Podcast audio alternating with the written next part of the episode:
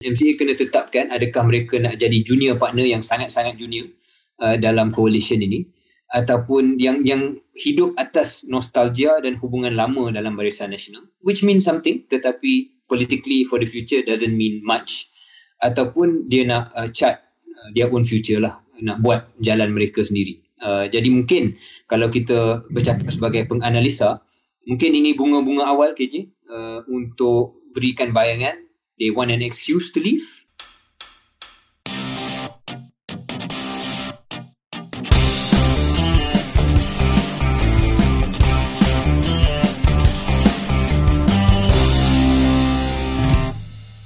Assalamualaikum warahmatullahi wabarakatuh dan salam sejahtera. Selamat datang ke episod ke-60 Keluar Sekejap bersama dengan saya KJ. Dan saya Syaril Hamdan. Khabar Syaril? Sihat Alhamdulillah. Dah 60 episod je kita. Tak sedar. Dah dah 60 episod. Kalau hmm. setiap episod adalah satu tahun, maka Keluar Sekejap pun sudah menjadi warga emas. Warga emas dunia podcast. Ya? Uh, warga emas podcast, warga emas. Syaril, uh, ada tanda tanya Syaril sekarang ini berada di mana? Tetapi tak perlu saya tanya. Hmm. Sebab bila saya cek Instagram IG Syaril, saya tahu hmm. Syaril ada di mana. Syaril ada di Padang Pasir Al Badair. Betul. Uh, dan ada gambar Syaril sedang duduk di atas padang pasir. Saya tak pasti uh, sama ada ini waktu siang ataupun waktu petang, matahari hmm. uh, nak terbit ataupun nak uh, sunset. Tetapi benam, matahari nak benam nak berjunam ni lah. So nak kira benam, ya. evening ya. lah. Very benam, nice benam. picture. Uh, Syaril ada tayangkan bicep dan uh, Saya tapi yang, yang menarik bicep, ni, bicep uh, ni apa nama ni uh, caption Syaril adalah Akhi Energy, Brother Energy. Ya. Yeah. Yeah, Tapi ada komen, ada banyaklah komen, komen daripada ladies, mungkin uh, apa fan Syaril yang kata then let me be your ukti bro someone wants to be your ukti. Apa maksud tu ya Syaril? Saya pun uh, tak bahasa Arab saya tak berapa fasih um, yang saya faham ukti ni um, kalau ahli tu brother ukti ni yeah. sister lah. Sister so, tak, lah. tak, uh, dia tak tak ada benda yang uh, you know yang lebih daripada itu kot. Tak ada lebih daripada tak ada kena mula dengan unta lah ukti. Okay. Tak, anyway um So mungkin boleh ceritakan yeah. sikit what what are you doing in the in the Middle East? Adakah Syaril berada di situ untuk menjadi uh, seorang yang akan menyelesaikan masalah di Gaza? Are you a, a peace envoy or are you a negotiator yang dihantar oleh Antonio Gutierrez ataupun mungkin dihantar oleh PMX untuk menyelesaikan uh, masalah segala masalah lah yang ada di Timur Tengah sekarang ni? Uh, tidak sama sekali. Uh, saya belum hmm. sampai ke tahap itu lagi. Saya hanya hadir atas uh, salah satu uh, perwakilan ke Young Global Leaders Summit untuk World Economic Forum. Seperti mana pernah kita bincang uh, saya salah seorang yang global leader yang dipilih lah untuk tempoh 3 ke 4 tahun untuk World Economic Forum ini. Jadi setiap tahun ada sidang kemuncak. Uh, KJ pun pernah menjadi YGL satu zaman terdahulu. Uh, zaman dan, dan mungkin KJ ingat ada, ada YGL Summit jadi sidang kemuncak untuk YGL selain daripada Uh, sidang-sidang lain yang mungkin berlaku dalam tempoh 3-4 tahun termasuk Davos dan sebagainya. Uh, jadi ini yang pertama saya hadir semenjak dipilih pada awal tahun ini uh, dan uh, sidang kemuncak selama 3 hari uh, bersama dengan 600 perwakilan lain di seluruh dunia. Uh, semua dalam walaupun namanya yang global leader KJ you would know this too dia banyak pilih mereka yang bergolongan uh, umur lewat 20-an, lewat 30-an jadi yang dah ada sedikit pengalaman lah. Jadi walaupun uh. nama yang yang global leader ada yang jauh lebih accomplished uh, daripada saya contoh uh, bekas Perdana Menteri Finland uh, Sanna Marin. Sanna Marin. Uh. Sebahagian daripada uh, the network uh, apatah hmm. lagi hmm. beberapa seorang menteri daripada Emiriah Arab Bersatu yang menjadi tuan rumah di Dubai ini uh, pun seorang YGL uh, yang yang juga berucap dalam sidang kemuncak. Jadi uh, it's a it's a very uh, new network yang saya uh, cuba um, uh, lebih uh, mengenali dan banyak yang saya belajar. So dua soalan mungkin hmm. untuk um, untuk pendengar dan juga penonton keluar sekejap. soalan pertama selain daripada sudah pasti sudah pasti andaian saya sebahagian besar daripada perbincangan di persidangan Young Global Leader Summit ini sudah pasti adalah apa yang sedang berlaku di Timur Tengah khususnya di wilayah semenanjung Gaza. Hmm. Tetapi selain daripada itu, apa topik yang paling menarik yang dibincangkan di kalangan pemimpin-pemimpin masa depan dunia yang paling hebat yang sedang bersidang di UAE dan yang kedua selain daripada nama-nama yang disebutkan tadi Sana Marin dan juga menteri daripada UAE siapa perwakilan ataupun ahli YGL yang paling menarik yang Syaril telah jumpa untuk persidangan kali ini um, pertama andaian KJ itu separa benar uh, tidak semua ataupun tidak banyak perbincangan, tidak sepenuhnya perbincangan berkenaan dengan konflik yang sedang berlaku tidak berapa jauh dari sini. Uh, dan ini salah satu kekurangan uh, apabila sidang kemuncak global seperti ini kerana KJ sudah tentu kita boleh bayangkan ada satu spektrum pandangan uh, yang berbeza berkenaan berkenaan konflik ini. Yang mungkin kita tak akan nampak di Malaysia, tak akan nampak di dunia Islam tetapi when you have a global summit akan ada mereka yang uh, tidak bersependapat dengan kita. Dan uh, perkara ini akan akan diuruskan dengan pelbagai cara. Antara cara menguruskannya adalah uh, tidak sangat bercakap depan-depan uh, tetapi ada side events perbincangan yang uh, lebih bukanlah sulit tapi tidak depan-depan lah kerana konflik ini uh, membawa emosi yang pelbagai untuk pelbagai orang jadi bagi saya uh, ada banyak peluang untuk saya mengutarakan pandangan saya secara peribadi tentang perkara ini dengan mereka-mereka yang mungkin tak sependapat dengan kita pun. Uh, so that has been useful. Anyway, uh, kepada soalan uh, kedua. Syaril ada tak jumpa dengan mana-mana wakil daripada rezim Zionis ataupun yang berasal ada. daripada negara negara tersebut lah. Negara ada. yang tak perlu kita sebut. Ada. ada. Ada. Apatah Dan lagi dengan apa, keadaan... Apa yang Syaril telah buat? Adakah Syaril telah tayangkan bicep ataupun menyatakan pendirian Malaysia? What did you do? Uh, tidak tayang bicep tetapi banyak yeah. um, tak ya uh, uh, I engage uh, dan mengutarakan pandangan Malaysia dan juga pandangan peribadi uh, hmm. yang sudah tentu ada kehangatan tertentu dalam perbincangan itu uh, tetapi uh, dapat dia dapat terima pandangan kita ataupun dapat faham uh, kenapa kita fikir begitu Uh, dan dia juga ada pandangan yang saya tak boleh setuju uh, dan dialog itu berlaku dalam keadaan yang um, separa hangat tetapi boleh diuruskan dan berlaku lah. Dia tu level apa yang wakil daripada negara Tel Aviv ni? Uh, dia bukan wakil kerajaan. Uh, jadi dia okay. seorang yang berada dalam sektor swasta. Sektor uh, swasta. Di, di negara tersebut. Okay. Jadi okay. ada. Dan uh, tapi saya tidak keseorangan KJ kerana ada hmm. ramai uh, yang datang daripada negara uh, Mesir, yang datang daripada uh, negara-negara Timur Tengah dan juga yang bukan Islam yang lebih mirip pada pandangan kita, yang lebih simpatik kepada uh, isu Palestin dan juga kepentingan Palestin. Syaril, sebelum kita pergi kepada soalan kedua, siapa yang hmm. paling menarik yang Syaril jumpa di sana? Hmm. Adakah Syaril rasa berada di UAE bincang hmm. dengan pemimpin-pemimpin muda uh, ya, peringkat dunia ni hmm. adakah Syaril rasa the tide of the narrative is turning sebab daripada pandangan saya lah saya hmm. nampak macam narrative uh, pro Palestine ni sudah menjadi dominant narrative kali ni dan yes. uh, ada di kalangan dunia barat dan sudah pasti rezim Tel Aviv yang sudah risau sebab di kalangan orang biasa di kalangan naratif masa ni sudah hmm. mula memihak kepada Palestin terutamanya melalui media sosial? Um, saya dapat merasakan ada uh, ada ada trend tersebut uh, dalam sidang kemuncak itu sendiri. Uh, sudah tentu banyak yang hendak dipercakapkan bagaimana me- mengutamakan keamanan. Jadi ramai yang setuju tak kisah dia pro mana-mana pun. Ramai juga yang setuju perlu ada gencatan senjata, perlu ada ceasefire.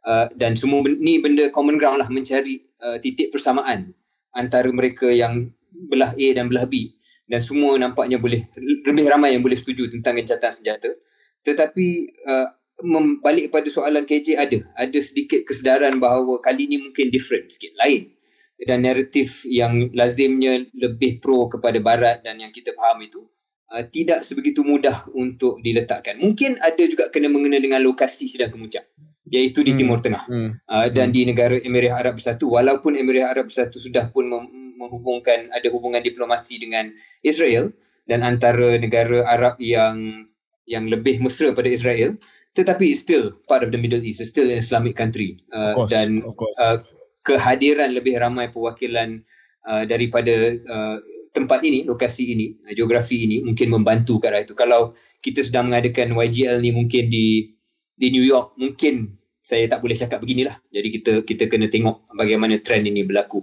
Tapi eh, tak boleh lah pergi New York takut pula nak cakap. You kena ha? cakap di mana no, saja no, no, berada kena cakap. Saya, ha, maksud saya, saya New York mungkin kalau pula. Mungkin kalau di New York Yo, saya takkan cakap bahawa Yeah, yeah, I, I understand yeah. that. Maksud yeah, yeah. saya kalau kita pergi New York mungkin trend itu tidak sebegitu jelas seperti mana yes, yang yes, saya sebut yes. kali. Okay. Tapi yang saya suka okay. adalah ada ada kesungguhan untuk berdialog dan ada kesungguhan untuk uh, mengutamakan uh, keamanan walaupun itu mungkin hanya retorik bagi sebahagian. Hmm. hmm. Okey, ya. uh, soalan kedua ya, tadi siapa yang paling menarik? Tadi, siapa yang paling menarik? Um, saya sempat mendengar uh, tak dapat porak sangat panjang dengan uh, Felix Maradiaga iaitu bekas calon presiden di Nicaragua yang wow. dipenjarakan hmm. yang dipenjarakan dan beliau dah keluar uh, dan itu salah seorang yang berkongsi lah uh, kisah beliau dan cerita beliau jadi that's one name that uh, stands out uh, banyak lagi uh, profil-profil dan personality-personality lain yang saya harap dapat uh, lebih saya kenali dalam uh, bulan-bulan yang mendatang KJ juga tanya tadi tentang apa topik lain uh, yep. uh, AI so kecerdasan hmm. buatan dan that was big was it It was big. So a lot of topics yep. on AI termasuk regulation, bagaimana kita nak kawal selia, bagaimana dunia nak kawal selia dan juga potensi-potensi positif yang datang adakah dari AI. Feeling, adakah feeling di peringkat persidangan dunia ni lebih hmm. kepada satu sistem kawal selia yang lebih ketat ataupun uh, sistem kawal selia yang lebih uh, light touch? Tak adalah banyak sangat yeah. guardrail dan sebagainya. Uh, sebahagian besar tak tak uh, bukan majoriti yang terlalu dominan tapi majoritinya adalah yang datang kat sini adalah tech founders uh, mereka yang dalam sektor swasta.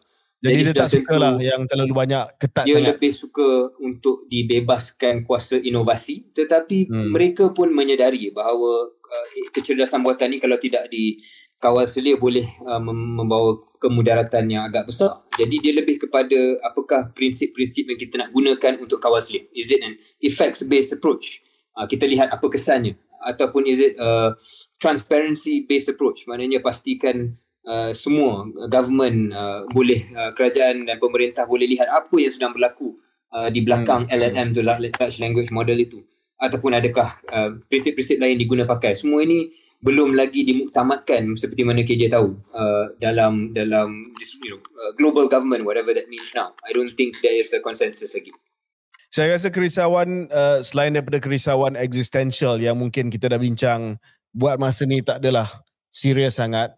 Kerisauan hmm. dia dua. Yang pertamanya kerisauan ketidakadilan di mana algoritma itu boleh melakukan ketidakadilan berdasarkan yes. kepada kiraan dia. Dia akan bagi discriminate ataupun dia akan bagi lebih kepada orang-orang tertentu berdasarkan mm-hmm. kepada input kepada algoritma tersebut. Dan yang kedua sudah pasti adalah uh, privacy lah. Privacy. Yeah, sama ada privacy. AI ini boleh digunakan untuk um, menyalahguna uh, privacy rakyat seperti mana dah memang berlaku sekarang. Uh, yeah, dan yeah. To, to dan yang ketiga fake on, news lah. Fake news. Yes ketiganya fake news. Uh, misinformation yeah. dan bagaimana ia boleh membawa kepada kemudaratan uh, and and in the spirit of uh, private sector led uh, yang menjadi tema di sini sudah tentu uh, ada yang bercakap tentang bagaimana kita nak berikan kuasa kepada individu macam kita. Kalau kita nak bagi data privacy itu ataupun nak kongsi data tu bagaimana kita nak monetize? Jadi yeah, uh, yeah. salah satu caranya bukanlah kawal selia tapi give the power back to the kononnya the individual lah. So kalau you nak pakai saya punya data untuk buat AI uh, to get the the the the uh, large language model uh, using my data, pay me. So itu salah satu yang dibincangkan juga. That's interesting model. Mungkin kita boleh uh, bincang dengan lebih lanjut dalam episod-episod yang mendatang. Satu hmm. lagi soalan sebelum kita pergi kepada isu lain. Syaril sekarang ni ada di Dubai ataupun Abu Dhabi? Saya di Dubai. Dubai, ah okay. Saya di Dubai. Uh, Syaril ada pergi tengok perlawanan uh, UFC? Pertandingan UFC tak? Tak, tapi saya nampak uh, video selepas tu. Saya tak sempat tengok. Oh, okay, okay. Sempat Sebab live, ya. macam Syaril minat cricket, saya minat MMA, mixed martial hmm. arts. Hmm. Dan yeah. salah satu keputusan besar yang uh, berlangsung pada UFC hari Sabtu adalah mm-hmm. kemenangan Islam Makachev yes. yang telah menewaskan uh, Alexander Volkanovski. Ya dan dia dia dengan jelas mm. uh, hampir semualah bukan hampir semua tapi banyak ramai pemenang-pemenang yang diinterview bangkitkan soal Palestin dan juga yeah. usaha untuk mendapat keamanan dan kedamaian di situ. Cakap mm. pasal kedamaian ni Syaril, saya nak update sikit sebab Syaril sedang berada di perantauan di Malaysia semakin banyak uh, demonstrasi dan juga rally rapat-rapat umum yang menyokong sudah pasti menyokong Palestin lah. Ya. Yeah. Saya tak pasti Syaril sedar ataupun tidak, saya telah menghadiri sebuah perhimpunan aman yeah, selepas pula jemaah yang lepas. Hmm. Perarakan daripada masjid ataupun surau di Tabung Haji di Jalan Tun Razak sampai ke Kedutaan Amerika Syarikat yang hmm. dianjurkan oleh beberapa NGO dan uh, mungkin menarik Syaril telah melihat saya telah berkongsi bukan pentas tetapi berkongsi sidewalk dengan yang amat bahagia Tun Dr. Mahathir uh, dan juga saudara Datuk Sri Mukris ya hmm. uh, menandakan bahawa dalam hal ini of course tidak ada apa-apa perkiraan politik dan sebagainya kita yeah. bergerak senada dan seiring untuk menyatakan bantahan terhadap Israel uh, dan juga tindakan daripada rezim Zionis Tel Aviv ini terhadap rakyat dan juga bumi Palestin. Juga mm-hmm. berlaku satu perhimpunan uh, di Dataran Merdeka pada hari Sabtu ke Ahad? Sabtu, Ahad, Ahad Sabtu. Pada last weekend lah. Mm. Uh, dan juga dihadiri oleh ramai orang, 10,000 lebih. Saya rasa itu yang yang paling besar kehadiran. Dan esok, esok adalah satu, eh, hari ni ya, saya kena sebut hari rakaman ni sebab hari tu yeah. bila Dr. Muslim Imran keluar banyak kecaman terhadap Dr. Muslim Imran yang Saya nak cakap juga pasal tu nanti kejap lagi. Ah, sekejap. Ah, ya, yeah. sebab orang tak tahu yang dia cakap tu sebelum sebelum hmm. PMX telah mengadakan perbincangan telefon dengan Ismail Haniah Ketua hmm. Biro Politik kepada Hamas. But anyway, saya nak sebut bahawa hari ini rakaman 23 hari bulan Oktober. Ya, 23 yeah. hari bulan Oktober hari Isnin. Maksudnya esok esok ya 24 hari bulan Bobby esok 24 hari bulan Oktober hari Selasa malam di hmm. Axiata Arena di Axiata Stadium tertutup Bukit Jalil ya nama hmm. komersialnya adalah Axiata Arena ada satu lagi rapat rapat umum ataupun perhimpunan uh, yang akan saya dengar akan dihadiri oleh beberapa pemimpin politik termasuklah yang amat berhormat Datuk Seri Anwar Ibrahim Perdana Menteri hmm. Malaysia. Okay. Um, sebelum kita pergi kepada uh, cerita Dr. Muslim Imran tadi Syaril, uh, saya nak cakap bahawa secara prinsipnya kita sokong, kita setuju. Buat hmm. banyak buat banyak demonstrasi, buat banyak perhimpunan aman, saya rasa terbaik. Itu cara terbaik dan tak perlu kita uh, compete, kita bersaing, kita apa berlumba-lumba nak take credit dan sebagainya. Cuma malangnya berlaku sedikit lah sedikit kontroversi pada beberapa hari yang lepas perhimpunan di dataran Merdeka uh, saya tak ada I, I don't want to say anything bad about it because I believe everyone should rally against uh, Tel Aviv rally against the Zionists and, and support the Palestine. And I don't want to belabor this point. Saya tak nak manjangkan cerita ni sebab saya tak nak fokus orang adalah perbalahan antara kita. Cuma uh, ada sedikit uh, teguran daripada orang yang hadir pada hari yang tersebut di mana kononnya ada MC yang mengatakan bahawa jangan takbir dan juga ada orang yang pegang spanduk spanduk yang menunjukkan uh, Benjamin Netanyahu ya uh, ketua uh, kerajaan Zionis uh, dilukis uh, seperti dajal uh, dengan tanduknya dan ditulis uh, war criminal dan sebagainya di uh, spanduk itu dirampas ataupun diminta supaya di diambil hmm. daripada seorang protester tersebut. Bagi saya the the spirit is we support all all demonstration dan saya tak nak manjangkan benda ni, saya tak nak salahkan mana-mana individu tapi saya rasa tak payah kawal sangatlah benda ni sebab kita nak express ya. Saya faham dia orang kata kita nak supaya uh, demonstrasi ini melibatkan semua agama, semua rakyat Malaysia ataupun semualah tak kira muslim ataupun tidak. Tapi saya rasa tak salah kita nak takbir ya. Saya rasa saya orang tak rasa muslim non muslim. Saya rasa orang non muslim yang hati pun faham. We are saying God is great. We are saying God is great. That is what uh, Allahu Akbar is. Uh, dan uh, yang kedua nak nak rampas panduk semaduk ni semua saya rasa and then uh, panggil orang yang uh, apa yang pegang spanduk itu jangan kita berperangai Yunis, ya. macam Zionis dan sebagainya I think uh, that's, that's, uh, that's not right. Uh, ya. Yeah. Uh, individu yang tak perlu kita namakan itu pun memang ada rekod track record sedikit uh, bercakap benda yang bagi saya tak berapa tak berapa betul lah uh, in, a, in in previous times kan. Uh, jadi tak apa kita tak nak panjangkan pasal orang itu. Uh, tapi saya nak echo apa yang KJ kata soal takbir uh, dan kita tak boleh bukan hanya saya fikir non muslim di Malaysia tak ada masalah. Uh, walaupun ini adalah hal kemanusiaan dan bukan 100% hal keagamaan tapi ada dimensi uh, agama di sini. Ada dimensi agama di sini kerana ke, majoriti besar mangsa Palestin selama puluhan tahun adalah orang Islam. Uh, then there's a, there's a religious dimension to this. Like it's not 100% mm-hmm. religious but neither is it non-religious at all. Jadi yep. nak nak takbir nak saya rasa tak ada masalah lah dan tak perlu di tak perlu dikekang. Dan saya yakin besok di uh, Axiata Arena uh, tidak akan ada uh, isu ni berbangkit semula insyaallah. Nah saya rasa penganjur dah melihat apa yang telah berlaku pada penganjuran perhimpunan di Dataran Merdeka. Saya harap pada perhimpunan uh, malam esok yang hmm. dihadiri oleh Perdana Menteri tak adalah sekatan macam ni nak bawa spanduk apa pun yang ya. nak serang uh, Tel Aviv dan juga Zionis sokong Palestin takbir dan sebagainya saya rasa biarlah sebab kita dan nak di negara tunjuk, barat uh, pun bila kita lihat video-video rapat umum mereka lagi teruk lagi, lagi dahsyat lagi teruk pun lagi dahsyat lah ha, lagi dahsyat lagi dahsyat ya lagi dahsyat lagi ya. dahsyat ya. bukan lagi tu lagi dahsyat dia punya serangan so saya rasa yeah. uh, kita uh, sokong ya kita sokong di keluar sekejap uh, kami sokong siapa saja yang nak buat demonstrasi uh, perhimpunan hmm. aman dan uh, kami harap tidak ada sekatan-sekatan yang mana kita melihat sebelum inilah ya. Hmm. Okey, Syaril, ada apa-apa lagi? Uh, tak, saya rasa tadi kita sentuh pasal ha, ya. kita sentuh sebagai doktor muslim. KJ uh, kita berdua buat keluar sekejap ni antara sebabnya selain daripada circumstances kita uh, saya rasa kita kedua-dua tak suka pada ketaksuban yang melampau lah ataupun apa-apa ketaksuban. Terutamanya kalau ketaksuban itu pergi pada individu sama ada individu itu namanya Tun Mahathir ataupun Datuk Seri Najib Razak ataupun Kari Jamaluddin ataupun Datuk Seri Anwar Ibrahim. Dan saya fikir ketaksuban ini benda ketaksuban terhadap individu ini uh, merupakan satu kelemahan dan kekurangan politik di Malaysia.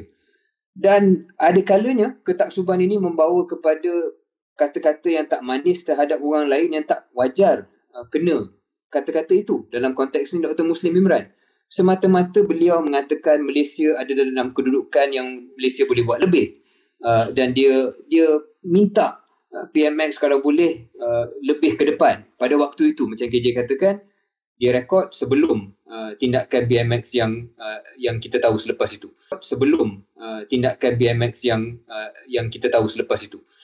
Jadi bagi saya bila saya lihat komen-komen yang tidak manis dan lebih dari tidak manis betul-betul menyengatlah kepada seorang individu yang kita setuju ke tak setuju tapi dia mewakili satu bangsa Palestin yang telah ditindas begitu lama dan ayat-ayat seperti tak bersyukur baliklah kamu ke negara asal dan sebagainya. Ini ayat-ayat yang tak kenalah dengan seorang ataupun mana-mana kelompok yang panggil diri mereka peace loving Malaysians ataupun apatah lagi kalau Melayu Islam. Yang katanya solidarity pada Palestin. Solidarity kepada kepada mangsa uh, kekejaman.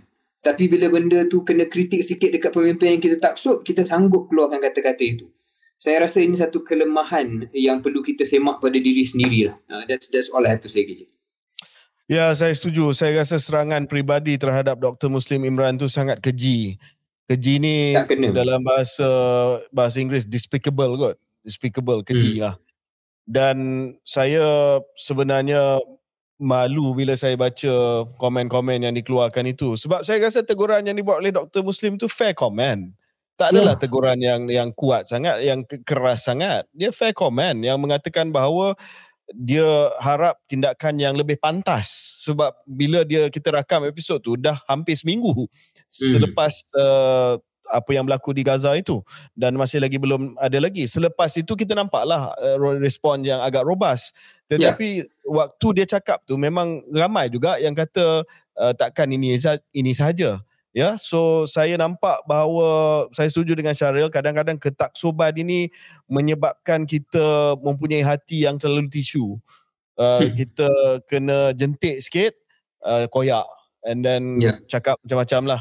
And I was very sorry to see that uh, Dr. Muslim Imran who has been here for so long and you know ada yang kata kita kutip Mamat ni daripada Jalan Bukit Bintang lah apa benda lah dan tiba-tiba keluar gambar gambar Ismail Haniah di Kuala Lumpur jumpa dengan Anwar Ibrahim waktu uh, Datuk Seri Anwar uh, ketua pembangkang tengah-tengah hmm. dua tu adalah Dr Muslim Ran yang act hmm. as a translator so I felt it was uncalled for dan um, anyway ini inilah perangai orang-orang tertentu ya yeah? ya yeah. okey yeah. kita akan uh, break seketika dan kembali selepas ini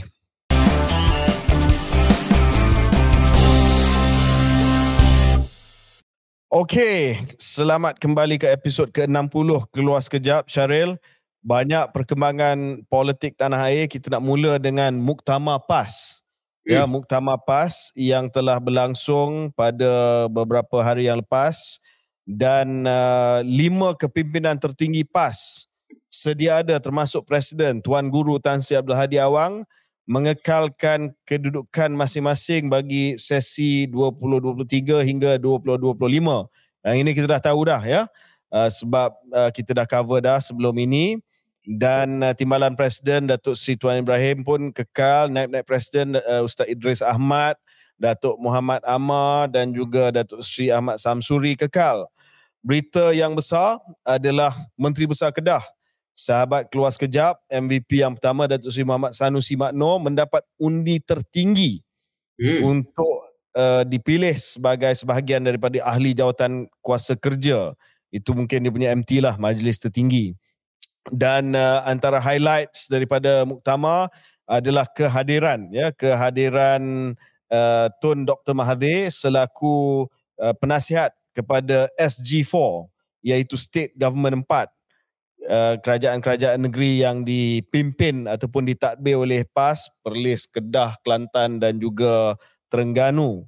Dan uh, juga beberapa kenyataan yang dikeluarkan khususnya oleh yang berhormat Datuk Takiuddin, kalau tak silap saya masih lagi Setiausaha Agong, yang mengatakan bahawa kerajaan perlu diambil alih apabila mendakwa PHBN gagal melaksanakan janji-janji kepada rakyat.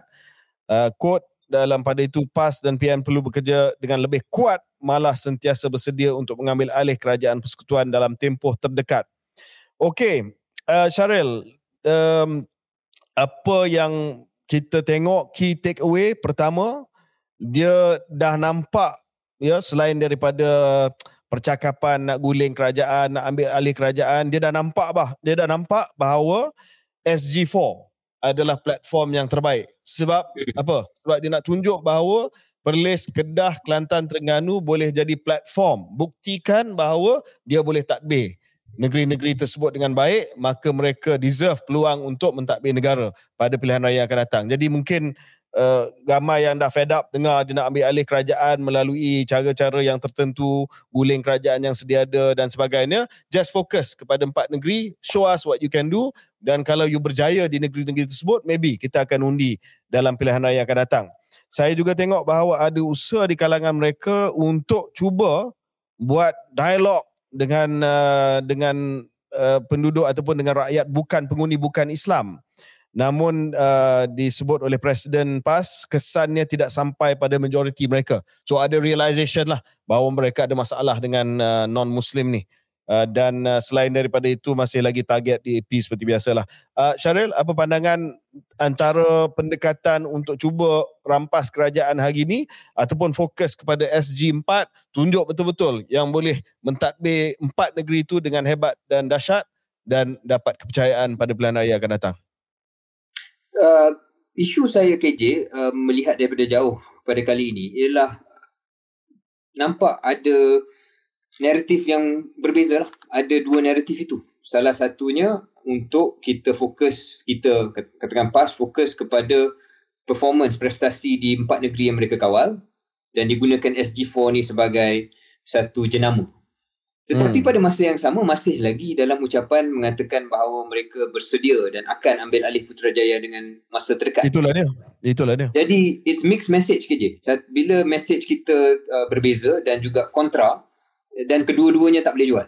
Uh, jadi saya rasa ada satu uh, mungkin internal dilema ataupun uh, persoalan yang masih perlu diselesaikan oleh Perikatan Nasional nak fokus naratif yang mana.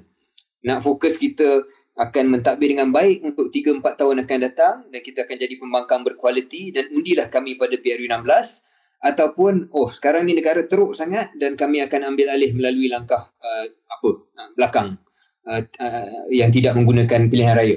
Uh, jadi dua mesej itu tak boleh uh, berdiri uh, selari untuk satu tempoh. Tak boleh buat dua-dua ke Syaril? Maknanya fokus kepada SG4 buktikan ya. bahawa kami boleh memerintah ataupun mentadbir uh, Perlis, Kedah, Kelantan dan Terengganu dengan baik. Tetapi hmm. kalau uh, kerajaan itu jatuh di atas riba kita ambil lah. Masalahnya cara dia bunyi bukan jatuh atas riba. Yang kita, kononnya kita akan ambil uh, bulan itu. Bukannya bulan tu jatuh atas riba kita sendiri untuk kita buat. Uh, jadi dalam hal ini nampak mereka nak Itu bulan I saw what you did there the bulan. There's a uh, the pun there yeah. bulan. Yeah yeah, so yeah. puns don't work when you have to explain it bro. But yeah. Yeah but uh, just in case just in just case, in case. yeah. Sure. okay anyway. Um, but anyway saya rasa uh, susah lah untuk kedua-dua tu wujud. Kerana yang kedua itu yang lebih singkat itu nampak macam ah, ini agenda kita kita akan buat sesuatu. Tadi orang takkan fokus pada SG4 kalau itu menjadi fokus politik mereka dan fokus naratif mereka. Jadi mungkin uh, mungkin Perikatan Nasional dalam masa terdekat kena pilihlah salah satu. Uh, dan saya secara peribadi harap dia fokus pada SG4 lah. Kerana ya. tidaklah tidaklah kita nak non-stop fikir pasal gulingkan kerajaan dan juga SG4 ni akan memudahkan fokus mereka untuk uh, mentadbir dan uh, mempromosi apa yang baik dalam negeri mereka bukannya mempromosi apa yang tak baik tentang orang lain. Syaril, satu lagi perkara yang saya nak bangkitkan adalah berkenaan dengan pendedahan pemimpin-pemimpin daripada PAS di peringkat antarabangsa. Dan dalam hal sedemikian, saya rasa masih tak cukup. Sebab hmm. saya rasa Syaril pun adalah fellow di sebuah think tank di Singapura, RSIS. Hmm. Dan saya pun fellow di uh, di Yusof Ishak Institute, ISIS di Singapura. Dan feedback yang saya terima adalah ramai di sana yang minta supaya pemimpin PAS datang dan engage dengan dia orang. Dan saya nak bagi tahu saya tak tak nak sebutlah pemimpin mana daripada PAS tapi saya arrange salah seorang daripada pemimpin PAS untuk datang ke persidangan pada tahun depan, notis yang panjang, tetapi dia bagi jawapan dia tak nak pergi. So saya saya nampak macam tak ada kesungguhan sebab bila kita nak buktikan bahawa kita mampu mentadbir negara ni tak cukup untuk kita fokus kepada SG4. Itu penting. Saya setuju. Penting. SG4 tunjuk bahawa negeri di bawah pentadbiran kita mantap. Kedua, tunjuk bahawa prestasi kita di parlimen mantap. Soalan-soalan yang bagus, perbahasan-perbahasan yang bagus uh, dan juga pencelahan-pencelahan yang bagus. Tetapi yang sama penting adalah untuk projek. Untuk tunjuk bahawa kita mempunyai uh, penerimaan bukan hanya di dalam negara tetapi di peringkat antarabangsa. Dan benda ni saya rasa Syaril, Syaril tahu um, yeah. siapa-siapa yang menjadi front runner untuk menjadi Perdana Menteri UK dia akan pergi ke Amerika Syarikat ataupun dia akan pergi ke Europe untuk present diri dia sama juga dengan uh, front runner Amerika Syarikat dia akan datang ke negara-negara yang menjadi close ally so saya rasa benda dan, ni dan Perdana Menteri Malaysia pun KJ Perdana Menteri yeah. Malaysia pun KJ selalu disuka uh, dipuji tak puji bergantung juga sebahagiannya pada image di luar negara termasuk yeah, betul. sekarang tengok betul. saja di media sosial yang sokong pada PMX ni akan akan tunjukkanlah ataupun gah dengan penerimaan beliau kita bincang selepas ini mana dia pergi ya. Turki, Kahirah dan sebagainya. Uh, dan uh, dan dan yang tak suka dia akan akan juga kritik penerimaan yang kononnya dingin kalau ada penerimaan yang dingin. Jadi samalah konsepnya di sini. So saya harap PAS boleh keluar daripada daripada bawah tempurung ni, tempurung SG4 ni untuk projek diri dia lah. Saya rasa hmm. di kalangan mereka ada je pemimpin-pemimpin yang boleh hold their own di hmm. peringkat hmm. regional. Mungkin sebelum ni dia risau sebab mungkin dari segi uh, kemahiran percakapan dalam pertuturan dalam bahasa Inggeris dan sebagainya. Tetapi one, you can speak in Malay and get translated. Tetapi saya, I know for a fact, ada pemimpin-pemimpin yeah. kanan PAS yang Boleh masih sangat-sangat masih dalam bahasa Inggeris. Hmm. So yeah. dan saya rasa banyak benda yang dia boleh you know why I say this Syaril sebab minta maaf nak cakap lah di kalangan uh, pemerhati regional serantau hmm. dan juga antarabangsa the bar is so low. Mereka ingat PAS ni adalah green wave uh, yeah. parti parti kampung dan dipimpin oleh uh, oleh, oleh uh, I, I don't mean this in a bad way but the traditional leadership of PAS lah yang datang daripada background tertentu jadi bila datang seorang pemimpin PAS yang hmm. profesional mm. yang mm. kelayakan dia adalah dalam bidang selain daripada agama ataupun agama plus something else mm. and then you can speak in English and present what you are doing in your state I think it's a it's impress, a, lah. it's a slam dunk you know yeah mm. senang impress senang impress uh, saya rasa region tapi kena berani lah dia menahan diri nanti kena kena bahasa Inggeris ni you have to put yourself out there right uh, tak boleh yeah, yeah. Uh, risk averse dalam hmm. politik ni dan dalam hidup secara keseluruhannya ada masa kita kena ambil risiko lah kena letak diri yeah. kita dalam tempat yang tak selesa kalau hanya nak main dalam zon selesa je dan macam tu je lah dan sekarang ni sebab banyak interest terhadap PAS hmm. so strike then, yeah. while the iron is hot dan bila yeah. ada this narrative yang mengatakan Islamic green wave dan sebagainya you go there you present yourself as this modern technocratic leader wow hmm. you know with an Islamic core yeah yeah you can yeah. you can position it yeah Dah banyak kali lah KJ kita bagi pandangan tentang Perikatan Nasional. Ada masa dia orang suka, ada masa dia orang bantai lah. Tapi saya rasa Sebab, dah ada sedikit perubahan. Saya bukan nak kata disebabkan pengaruh KS, tetapi hmm. SG4 usaha untuk menunjukkan bahawa mereka nak membina jambatan dengan pengundi-pengundi bukan uh, Muslim dan sebagainya. Yeah. That's the right way to do it. Yeah, I'm yeah. not saying that dia dia buat sebab KS yang cakap, tetapi itu antara benda yang kita juga telah menyarankan kepada PAS dan saya betul. melihat bahawa strategi-strategi dalam PAS sedang buat benda yang betul lah kalau ya. mereka pergi ke arah tersebut. Ya. ya? Okey, uh, salah satu lagi uh, perhimpunan yang telah berlangsung, uh, ini menarik Syaril sebab uh, ini adalah sahabat-sahabat kita juga ataupun mungkin hmm. dulu sahabat kita disebabkan sekarang ni kami berdua sedang bercuti ataupun mm. sedang keluar sekejap. Ini adalah MCA, Malaysian mm. Chinese Association ya. MCA telah pun mengadakan perhimpunan agung dan dalam ucapan presidennya Datuk Seri Saudara Datuk Seri Wee Ka Siong uh, uh, dia sebut dan ini mungkin kenyataan yang paling penting adalah MCA is prepared to chart its own path if any party in Barisan Nasional decides to officially form new ties and abandon its current allies in the coalition.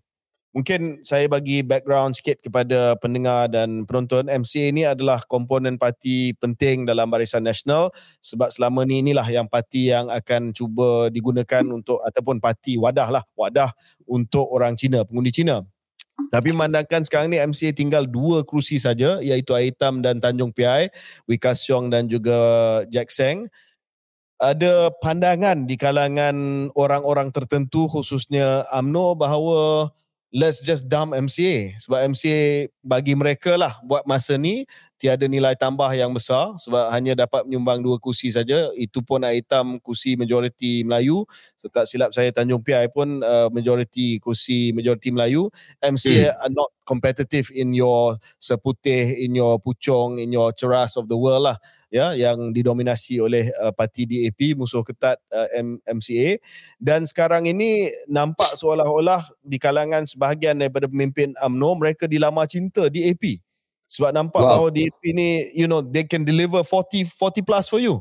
Daripada yeah. mengharapkan MCA yang dapat mungkin bagi satu dua kursi itu pun atas uh, ehsan pengundi-pengundi Melayu di kawasan-kawasan majoriti Melayu. Why not kita just formalize uh, ini bukan we ni why not orang dalam UMNO lah. Kata why not kita just formalize dengan DAP kita lupakan sahaja MCA sahabat kita sejak tahun 1955 dan kita pergi dengan parti yang boleh deliver kita 40 kursi. So kalau UMNO boleh dapat 50 DAP boleh bagi 40 then you almost cross the line already. Hmm. Saya rasa naratif ini dan uh, perbualan perbincangan ini dah wujud uh, agak lama dalam UMNO. Uh, bukan sangat untuk bersama dengan DAP uh, walaupun kita tahu ada sedikit uh, sebelum-sebelum ini secara sulit. Uh, tetapi soal hubungan dengan MCA ni lah, apa nilai tambah MCA ni, satu persoalan yang sudah lama dibangkitkan. Uh, dan saya fikir sekarang ni kalau bercakap tentang pendirian MCA itu sendiri, mereka sendiri kena kena tentukan um, what do they stand for lah, apa yang mereka nak buat dalam masa depan MCA ni.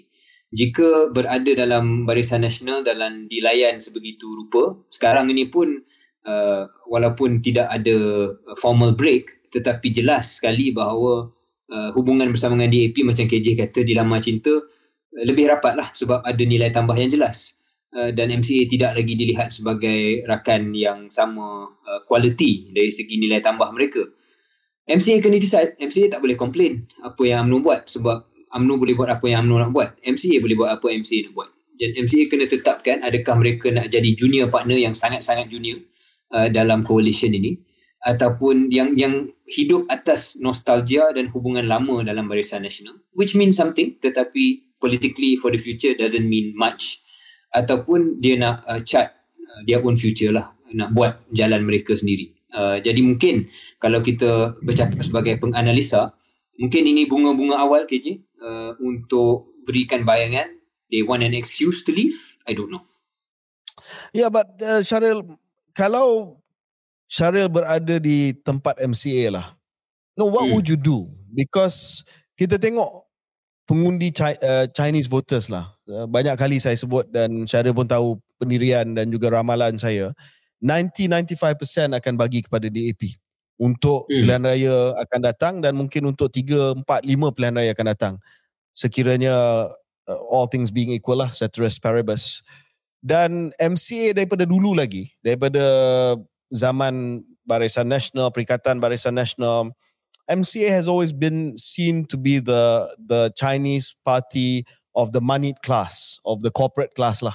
Dia dapat hmm. sokongan daripada daripada tycoon, daripada pengundi-pengundi Cina yang mempunyai pengaruh dalam sektor ekonomi, manakala DAP lebih kepada sektor ataupun lebih kepada pengundi-pengundi working class, Chinese working hmm. class. That was normally hmm. how it was uh, then. Tetapi hmm. sejak mungkin 2-3 pilihan raya lepas, kita melihat bahawa MCA semakin kurang dapat sokongan daripada even the yeah. the corporate class of of yes. um, of the Chinese community. So jika Syaril berada di tempat Kasyong ataupun berada di tempat Mahan Sun, Chong Sin Moon, the leadership of MCA, hmm. what is your what is your what do you stand for now? Saya rasa I would try and be um, I would try and focus on what is good in terms of policy daripada konteks sebuah parti yang boleh menjana idea-idea dasar. That's my starting point. Kerana yeah, but that's, that's hardly a big vote uh, winner. No, yeah. Saya rasa ia bermula dengan satu kesedaran bahawa this is a long road um, for MCA. Yeah. It was always going to be a long road dan saya akan memula dengan sesuatu yang saya rasa dua tiga perkara dasar yang saya nak perjuangkan. Katakanlah, katakan uh, soal pendidikan Chinese susah nak menang sebab DAP pun main perkara yang sama.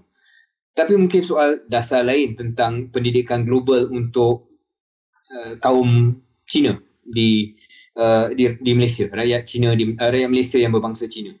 Yang mana mungkin kefasihan mereka dalam bahasa Inggeris di di second di di kawasan-kawasan tertentu menjadi penghalang kepada kejayaan mereka mungkinlah eh, kalau ada argument yeah. tersebut dan edu- Chinese education from a from a different angle mungkin yeah. itu yang boleh kita dia dia menarik apa yang saya kata sebab uh, kalau kita tengok dilema Melayu PMX dia tak hmm. boleh jadi lebih uh, PAS daripada PAS lebih 3, yeah. 3R daripada PAS sama juga dengan MCA lah dia tak boleh jadi lebih DAP daripada DAP So Correct. dia tak boleh champion benda-benda yang uh, masyarakat Cina biasa dengan DAP contohnya pendidikan ataupun isu-isu yang berkaitan dengan uh, dengan ekonomi rakyat Cina bukan the the corporate class tapi more yes. the, the you know how for instance how DAP resist the GST for instance you know this yeah. is this is something that uh, kita tahu adalah uh, sesuatu yang rapat dengan working class Chinese so saya mm. nampak yes, uh, saya setuju dengan Syaril. Benda ni adalah satu long road, satu jalan yang agak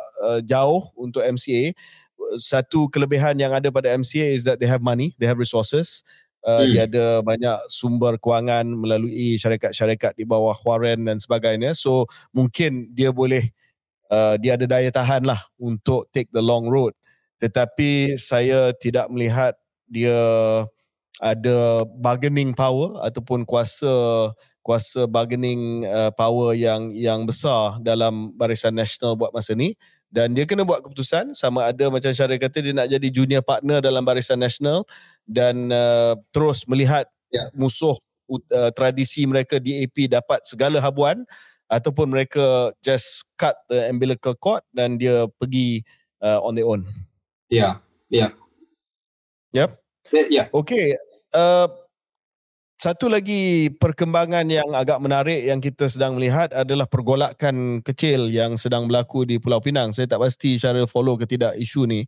So, ya, saya ingat tak kita cover isu yang berkenaan dengan penjualan tanah oleh Penang Development Corporation uh, ya. kepada UMAC, uh, syarikat UMAC tu. Uh, keputusan tu saya difahamkan telah dibatalkan oleh uh, Ketua Menteri dan hmm. akan di, dibuat semula dengan cara yang lebih tata kelola yang lebih bagus dan dan yang lebih ketat dan ini keputusan untuk batalkan keputusan awal itu dilihat sebagai satu U-turn yang agak embarrassing lah untuk Ketua Menteri dan juga Kerajaan Negeri Pulau Pinang. Tetapi di sebalik cerita tu Syaril, hmm. uh, sedang berlaku dan sedang kita mendengar percakapan-percakapan di Pulau Pinang bahawa ini adalah related ataupun ada kaitan dengan satu usaha, satu plot, satu perancangan untuk menjatuhkan Chow Kan Yao sebagai Ketua Menteri Pulau Pinang dan untuk kembalikan kembalikan uh, Tokong uh, hmm. Taiko DAP sebagai Ketua Menteri uh, Lim Guan Eng. Hmm. So I don't know if you have any comments just just flagging it as something that yeah. is worth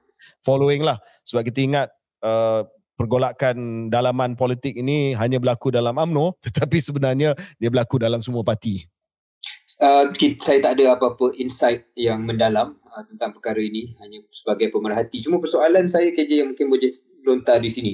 Uh, apa yang menjadikan Lim Guan Eng sebuah figura yang walaupun dah tamat tempoh sebagai uh, setiausaha agung, walaupun orang di AP sendiri saya yakin melihat dan menyedari bahawa beliau apa saja mereka fikirkan tentang beliau, beliau kurang popular di kalangan rakyat kebanyakan terutamanya pengundi Melayu. Uh, jadi tidak boleh dikatakan sebuah aset besar untuk parti dalam konteks itulah dalam konteks itu. Persoalan saya what how is this still so popular? How is this so, so strong? Saya rasa kalau tidak ada term limit, tidak hmm. ada satu peruntukan dalam DAP itu sendiri untuk menghadkan tempoh seorang setiausaha agung dia masih lagi akan dia pegang jawatan setiausaha agung. Dia dia akan menang sebab ataupun saya difaham, ataupun dia boleh adjust. Dia boleh adjust untuk tak payah ada pemilihan. Ah sebab, adjust ha, boleh juga. tidak ada ha. pemilihan. eh, uh, tapi boleh. dia dia nak nampak bahawa uh, dari segi um, apa nama ni dari segi uh, official dia memang ada term limit tetapi di sebaliknya dia masih lagi merupakan kuasa di belakang tabir. Sebab apa yang saya tahulah sebab DAP ni hal dalamannya agak secretive. It is a very hmm. very closed uh, dan dia dia tidak sangatlah tayangkan dia punya dia punya internal affairs uh, seperti AMNO uh, tapi saya difahamkan apa yang saya tahu Guan Eng masih lagi mempunyai cengkaman yang agak kuat. Genggaman hmm. yang agak kuat terhadap yeah. apa yang sedang berlaku di dalam dalam uh, DAP.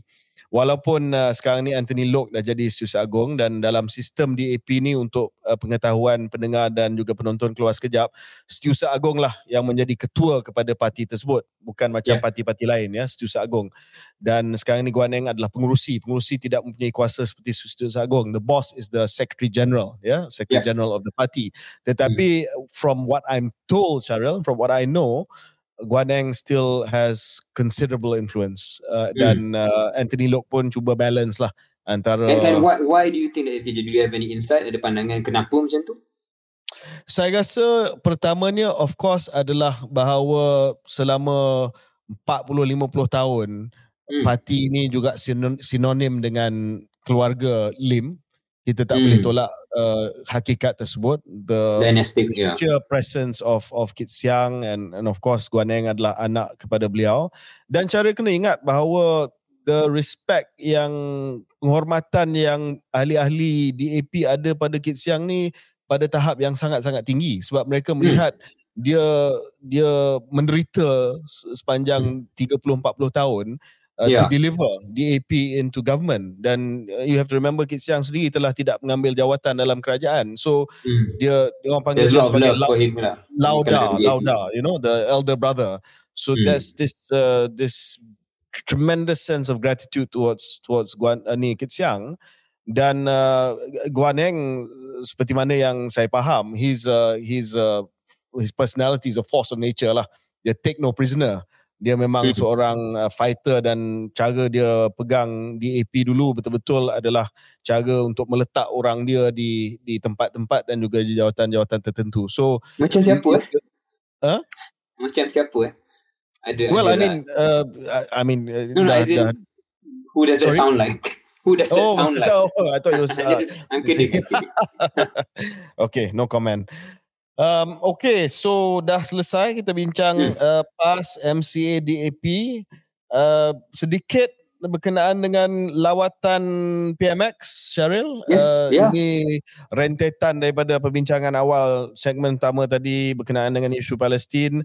Uh, Perdana hmm. Menteri telah pergi, kalau tak silap saya, tiga tempat. Dia pergi Riyadh, di mana dia telah ada persidangan di Riyadh dan juga bertemu dengan uh, Prince uh, Muhammad bin Salman MBS ada persidangan ASEAN GCC ada beberapa perjumpaan Perdana Menteri. Saya nampak Perdana Menteri dia serampang dua mata bukan hanya lawatan untuk membincangkan isu uh, politik ataupun isu apa yang sedang berlaku di Palestin tetapi telah juga menggunakan peluang ini untuk berjumpa dengan pelabur-pelabur, jumpaan dengan Aramco di Riyadh, perjumpaan dengan PIF iaitu Sovereign Wealth Fund. What was Sovereign Wealth Fund in Malay again? The one that you con- concocted? Dana, dana berdaulat. Dana berdaulat, dana hmm. dana wealth, dana kekayaan berdaulat. Ya, yeah, dana kekayaan berdaulat PIF. Uh, PIF of course is a is an exciting sovereign wealth fund sekarang ni yang yeah. mempunyai AUM asset under management hampir 800 bilion US dollar. So mungkin ada mm-hmm. sesuatu yang berita baik daripada lawatan tersebut. Dan selepas itu ke Turki, Turkiye uh, berjumpa dengan uh, Presiden uh, Erdogan, Recep Tayyip Erdogan dan as we speak, he just had a meeting with uh, President Sisi di hmm. uh, Kahirah. So, any thoughts, Cheryl? Uh, sampai kita dapat butiran penuh tak banyak yang kita boleh cakap selain daripada mengatakan ada rasa uh, gembira bangga melihat um, uh, kali ini nampak pemimpin kita PMX dapat um, dapatlah berjumpa dengan pemimpin-pemimpin utama uh, yeah. bukan hanya sebagai sebahagian daripada sidang uh, ASEAN GCC tetapi yang saya faham uh, correct me if I'm wrong KJ tapi dia dijemput ke istana untuk yes. berjumpa putera yes. uh, Muhammad bin Salman. Uh, jadi it was a bilateral meeting. Saya bila saya mula-mula tengok gambar Presiden Singapura jumpa dulu. I was hmm. like, hmm, I really Perdana hope Menteri, kita dapat. Perdana Menteri. Sorry, uh, Perdana Menteri Singapura jumpa dulu. Lee Hsien Long berjumpa dengan MBS. Saya saw foto lah. And I was like, oh, I really hope kita dapat juga. Dan Alhamdulillah, I think one or two days after that, uh, yang berlaku yeah. lah perjumpaan itu. Yeah. Uh, of course itu just satu level saja kita boleh seronok kejap but then that's it apa yang penting adalah butiran daripada itu sama ada butiran ekonomi untuk Malaysia ataupun uh, sebarang usaha yang saya tertarik kenyataan PMX tentang cara beliau ataupun fokus beliau men- menarik sokongan negara-negara lain memberi tekanan yang sewajarnya kepada apa yang sedang berlaku di Gaza uh, jadi kalau kita boleh mainkan peranan then that's a throwback to ironically almost Mahathir times uh, where Malaysia disegani dalam uh, konteks ini dalam konteks memimpin ataupun menjadi uh, perunding uh, bukan perunding lah menjadi pen, uh, pencetus kepada satu solidariti yang lebih utuh. Kalau itu dapat kita buat itu dua output yang sangat-sangat kita harapkan yang boleh kita banggakan Speaking of two things, uh, yang pertama speaking of Tun Mahathir, just uh, balik kepada Perhimpunan Aman pada hari Jumaat yang lepas sebab saya berdiri sebelah dia waktu hmm. dia berucap uh, what is he now? 98? Dah 98 tahun. Yeah, yeah, he's my grandmother's tahun. age. Yeah. Uh, and uh, I must say, I mean, the guy is sharp, man. Hmm. Uh, yeah, saya rasa dia slow down a bit. So ucapan dia uh, lebih perlahan dan lebih slow daripada biasa. Hmm. Uh, tetapi dari segi logical coherence, maknanya hmm. ada argument, ada permulaan, ada pertengahan dan juga ada conclusion. Hmm. Uh, it's, it's all there. It's, all there. there. I mean, he he he sort of forgotten uh, who the, the name of the British Prime Minister, which most people have forgotten now, Rishi Sunak, and I had to say it was Rishi Sunak, but maybe he deliberately forgot. You know, Mahathir is capable of that. Apa yeah, nama dia? kan? So dia, I mean, he said Biden, lepas dia kata apa nama Perdana Menteri? Ah, Rishi Sunak. Dan dia buat tak tahu kan?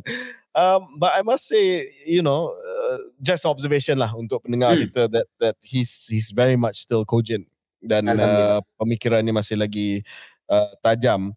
Um, yeah. Um, dan yang kedua Syaril, uh, saya dengar mungkin uh, lawatan siri lawatan Perdana Menteri ini akan akan berterusan uh, hmm. dah ke Timur Tengah. Uh, saya difahamkan kalau tiada uh, perubahan dalam jadual PM ada perancangan untuk ke Amerika Syarikat dan kita akan hmm. menunggu sebab saya difahamkan ada beberapa meeting yang akan uh, berlaku di Amerika Syarikat dan mungkin kalau ada usaha ataupun ada peluang untuk jumpa dengan uh, Presiden Biden kita tengok apakah positioning uh, PMX nanti apabila beliau ke Amerika Syarikat. Okey, uh, kita akan mungkin kalau sorry, saya boleh uh, masuk kejap je. Uh, kita suka melihat bila PMX boleh uh, you know stand and uh, deliver on the world stage. Tapi saya berbalik kepada apa yang kita selalu cakap dulu. Uh, mungkin kita dia sebab itu salah satunya sebab dia perlukan seorang menteri kewangan dua lah yang boleh fokus kepada isu domestik while he does these things. Um, sebab saya rasa antara cara, cara kita melihat pentingnya seorang uh, menteri yang boleh membantu hal-hal ini termasuklah dalam lawatan luar ini bila Datuk Seri Zamri dan juga Tengku Zafrul saya lihat banyak peranan mereka dalam menyusun mesyuarat dan sebagainya samalah juga seorang mungkin dalam konteks ekonomi dan kewangan uh, di Malaysia dan dalam konteks itu juga selain daripada poin MK2 ni uh, mungkin kita lepas tadi KJ keluar berita bahawa Menteri Ekonomi mengalami uh, serangan jantung kalau tak silap saya baca uh, dan kita mendoakan beliau uh, uh, dapat sembuh seperti sedia kala. Ya, saya telah message uh, Raf uh, Rafizi beberapa hari yang lepas. Saya telah minta um, supaya beliau rehat betul-betul. He hmm. told me that he is resting dan uh, dia kata dalam seminggu dua insyaAllah dia akan uh, okay. kembali uh, pulih semula. Uh, but uh, I know this was a private conversation but I'm going to say this because he's a friend. Um, dan dia kata dia mengelak lah bila saya cakap benda ni please stop smoking, Raf. You know, I mean, stop. GEG begins with you. I think that's the tagline. Yeah, yeah. GEG for Raf, yeah. Uh, so, so KJ, uh, saya nak, since you brought it up, sorry to make it about me again, but saya, I stopped everything. Uh, saya, KJ tahu dulu saya isap ukur, mm. then saya beralih ke vape, uh, then saya beralih ke Nicorette, and now I'm off everything. Alhamdulillah. So Alhamdulillah. saya tidak. Alhamdulillah. Yeah, How do you feel? How do you feel? It's been good. Uh, saya berhenti yeah. waktu bulan puasa, bulan Ramadan hmm. tempoh hari. Saya berhenti Nicorette um, completely.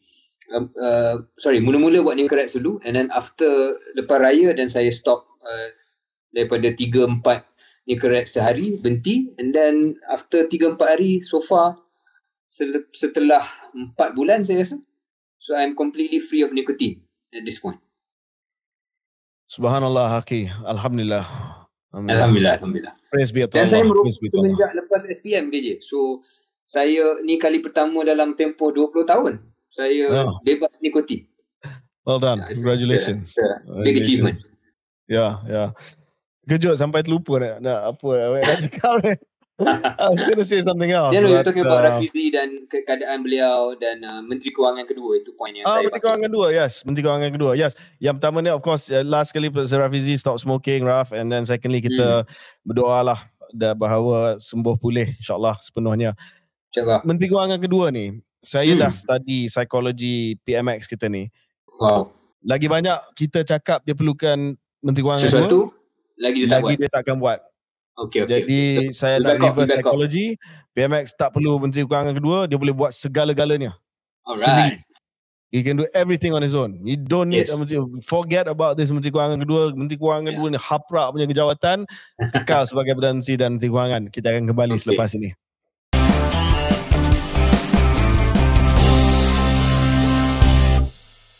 Selamat kembali ke episod 60. Episod 60 keluar sekejap. KJ, kita nak bercakap mungkin satu lagi topik yang agak hangat yang saya lihat berlaku di Malaysia uh, ke, dalam minggu yang sebelum ini isu My Airline. Saya tak pernah um, naik My Airline uh, tapi ada ahli keluarga saya yang pergi dan kata dia dia suka dengan harga yang murah uh, hmm. yang My Airline uh, tawarkan terutamanya pada awal-awal operasi mana-mana syarikat baru barangkali itu yang mereka buat dan dia seronok tapi rupanya uh, di sebalik tabir uh, harga yang murah adalah kedudukan kewangan yang lemah menyebabkan pada 12 Oktober My Airline gantung operasi secara tiba-tiba uh, dan ramai penumpang-penumpang yang telah bayar uh, sebanyak 20 juta ringgit kalau saya ingat angkanya uh, terkandas dengan begitu sahaja. Uh, KJ, what exactly is going on here? Siapakah uh, pemilik uh, My Airline dan macam mana dia boleh uh, beroperasi dan ada audit uh, baru-baru ini beberapa bulan lepas pun yang terus bagi My Airline beroperasi rupa-rupanya ada masalah besar. Syaril, uh, sektor penerbangan ni adalah sektor yang dikawal selia. Maksudnya it's a regulated sector. Maknanya kita tak boleh buat sesuka hati. Dia ada badan mengawal selia. Macam bank, dia ada bank negara. Kalau bursa saham ataupun kalau syarikat-syarikat yang tersenarai di bursa saham, dia ada Suruhanjaya Security. Uh, hmm. Kalau di sektor kesihatan, dia ada Malaysian Medical Council. Jadi it's a regulated sector, ya. Yeah? Maknanya ada peraturan, ada badan kawal selia dan untuk sektor penerbangan ni Syaril, ada dua regulator. Ada dua regulator di Malaysia. Regulator pertama adalah Civil Aviation Authority of Malaysia, CAM. Hmm. Dan yang kedua adalah MAVCOM. Navcom yang telah ditubuhkan. Jadi uh, dengan mudah, bahasa yang mudah, Civil Aviation Authority Malaysia melihat kepada aspek teknikal, aspek uh, keselamatan, aspek teknikal, aspek sama ada syarikat itu mampu ataupun tidak uh, untuk mengendalikan sebuah syarikat penerbangan dan Mavcom melihat kepada aspek ekonomi aspek hmm. ekonomi ya aspek uh, yang ada hubung kait dengan uh, the economics of the aviation sector. Uh, termasuklah uh, syarikat itu sendiri dia punya fit and proper sama ada dia boleh mengendalikan uh, syarikat penerbangan dan uh, juga melihat kepada uh, hak-hak yang diberikan untuk uh, terbang ke destinasi uh, destinasi tertentu. Syaril dalam Malaysia ni saya rasa 7 8 tak tak lebih daripada 7 syarikat penerbangan. Dua regulator. Hmm. Dua hmm. regulator tak lebih daripada tujuh ataupun lapan syarikat penerbangan lah. Ya? Tak banyak lah. Yang, yang paling besar of course uh, Malaysia Airlines, uh, Air Asia dan dia punya subsidiary, Batik Air, My Airlines, mungkin yang baru saya dengar SKS or something like that. Hmm. Tak banyak lah. Tak banyak. Hmm. Jadi macam mana soalannya, macam mana dua regulator, dua hmm. regulator di bawah Kementerian Pengangkutan boleh miss benda ni? Hmm. Ya, sebab saya uh, ada beberapa perkara yang kita nak bincang. Yang pertama adalah sesuatu yang uh, kita baru saja diberitahu. Ini adalah satu artikel yang ditulis oleh portal scoop.my. Very good article uh, mm-hmm. yang mhm. ditulis oleh uh, Farah Solhi. Red flags at My Airline began with failure to deduct EPF. Bila? Maknanya sejak bulan April, hmm. 6 bulan, sebelum uh, operasi penerbangan mereka di digantung uh, di bulan April dia punya majik ni dia pekerja-pekerja dia telah uh, kesan EPF dan juga SOXO sumbangan tidak dimasukkan ataupun tidak dibayar oleh syarikat tersebut. Jadi uh, bila biasanya Syaril bila ada masalah cash flow dan sebagainya the first thing that companies will start uh, doing is to cut the EPF contribution dan sebagainya lah. Ya. Hmm. Dan uh, kalau seawal itu dan perkara ni tidak dikesan oleh regulator dua regulator. Tambah pula saya nak uh, saya nak juga uh, bangkitkan bahawa uh, CAM sendiri uh, hmm. ni pihak berkuasa penerbangan awam Malaysia dia punya ketua pegawai eksekutif Datuk Kapten Nur Azman Mahmud berkata bahawa uh, pihaknya CM menjalankan audit keselamatan ke atas My Airline dari 29 Mei hingga 1 Jun lalu bagi pembaharuan sijil perakuan pengendali udara ataupun AOC ya dalam Malaysia ni uh, syarikat penerbangan dia kena ada AOC. AOC ni yeah. adalah Air Operator Certificate yang dikeluarkan oleh CAM dan satu lagi dia kena ada ASL ya. ASL ni adalah Air Service License yang dikeluarkan yeah. oleh Mavcom. Mavcom ada dua lesen ya. Jadi hmm. uh, untuk dia renew dia punya AOC dia kena ada audit yang dijalankan yeah. pada akhir bulan Mei hingga awal bulan Jun dan CAM kata tiada penemuan yang menunjukkan terdapat masalah kewangan pada ketika itu. Sedangkan kita mhm. tahu dah bulan April dah ada masalah nak buat contribution EPF dan sebagainya. Jadi uh, yang pertamanya there's some failure here, at least oversight daripada pihak regulator, dua regulator yang melihat perkara ini. Yang kedua Syaril, uh, dia punya pemegang saham ni ataupun uh, dia punya uh, antara orang yang di uh, dikenali sebagai pemilik-pemilik saham uh, mereka sebenarnya ada beberapa kes-kes yang sebelum ini dilihat sebagai agak sus uh, agak suspek ya. Uh, antara lain uh, mereka ini uh, ada beberapa kes mahkamah. Ada saman ya. Ada saman dan antara uh, yang kena disaman ini adalah pengasas bersama My Airline. Dan saya juga difahamkan bahawa uh, mereka ini sudah pun berada dalam radar radar Bank Negara Malaysia ya.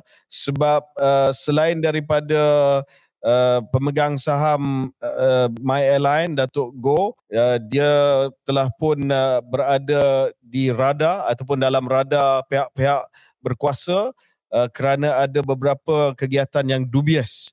Kononnya ada pengubahan wang uh, haram uh, dan uh, saya difahamkan bahawa beliau juga beliau juga ada satu pegangan besar dalam syarikat yang dikenali sebagai iSurf Online Mall Sedan Berhad yang telah pun didenda oleh Bank Negara Malaysia sebanyak 50 juta ringgit Malaysia kerana menerima deposit tanpa lesen. Ini mungkin ada, mungkin tak ada kaitan dengan My Airline tetapi ini adalah fakta yang mengatakan bahawa uh, individu-individu yang terlibat dengan My Airline ni dah ada kes lain.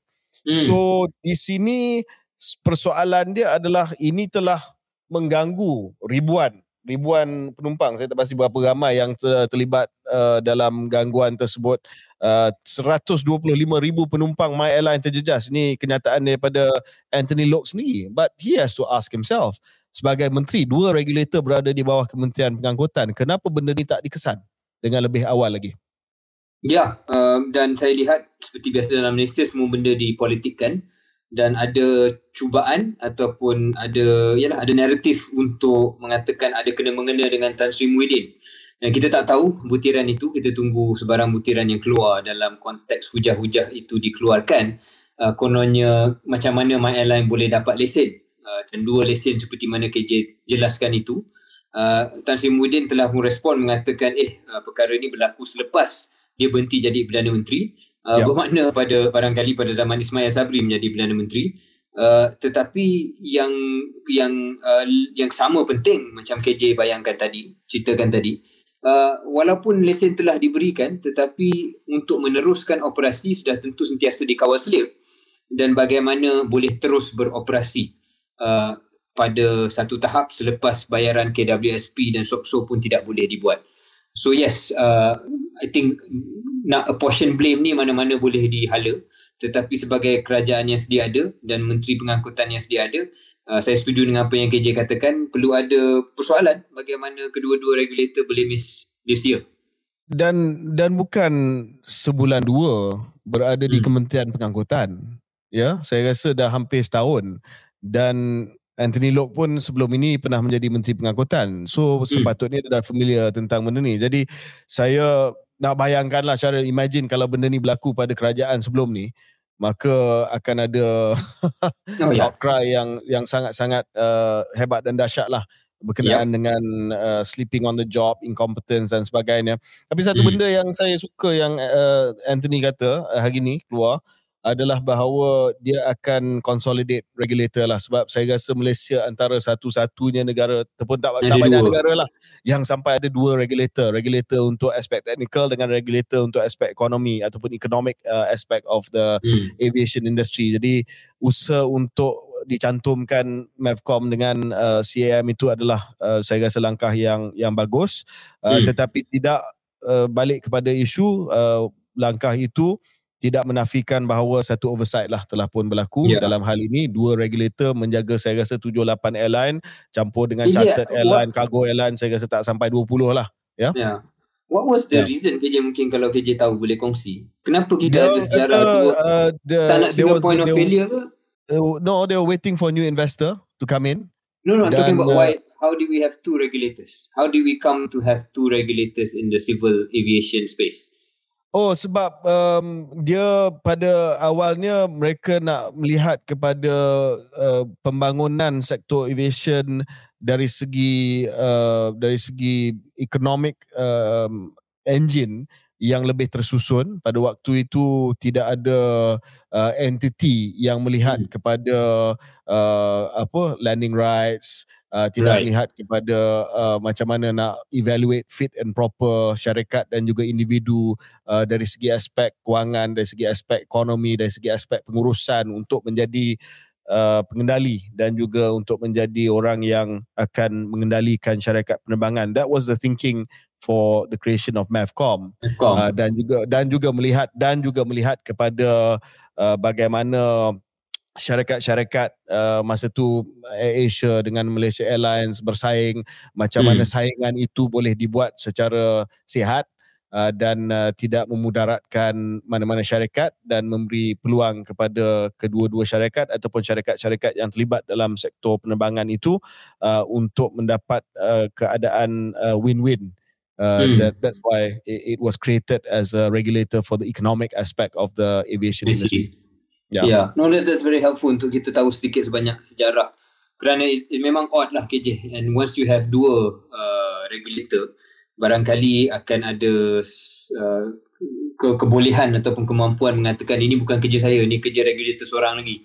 Dan yeah. uh, walaupun mungkin asasnya patutnya dengan dua kawas dia lebih ketat, tapi kadang-kadang terbalik yang berlaku uh, kerana tidak ada single uh, source of authority lah. Uh, dan masing-masing yep. menunggu seorang lagi untuk buat kerja yang sepatutnya. Anyway, uh, kalau itu yang dibuat oleh Anthony Locke untuk uh, consolidate, mungkin satu improvement uh, kebaikan daripada uh, insiden ni yang kita akan pantau uh, dalam bulan-bulan yang mendatang sebab saya rasa belum selesai lagi akan ada kes-kes uh, mahkamah dan sebagainya. Okay, so saya rasa di situ saja. Syaril, yeah, terima kasih. Thank you. Okay, all right, all the best. Take care.